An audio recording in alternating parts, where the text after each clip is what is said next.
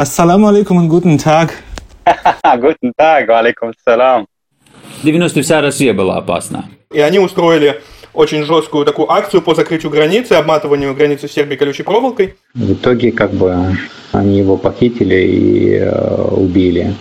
Русскому шефу невозможно привыкнуть, потому что нет отопления дома. We were eight persons in one room. It's really shitty place. То есть в России статус беженца имеют только два сирийца.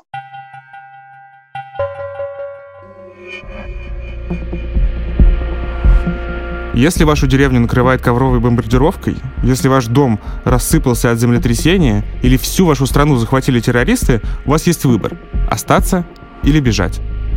В первом случае вы можете стать героем и все поклянутся не забыть ваш подвиг. А если вы решите бежать, вы, скорее всего, выживете. Но вас все забудут и вообще постараются не замечать.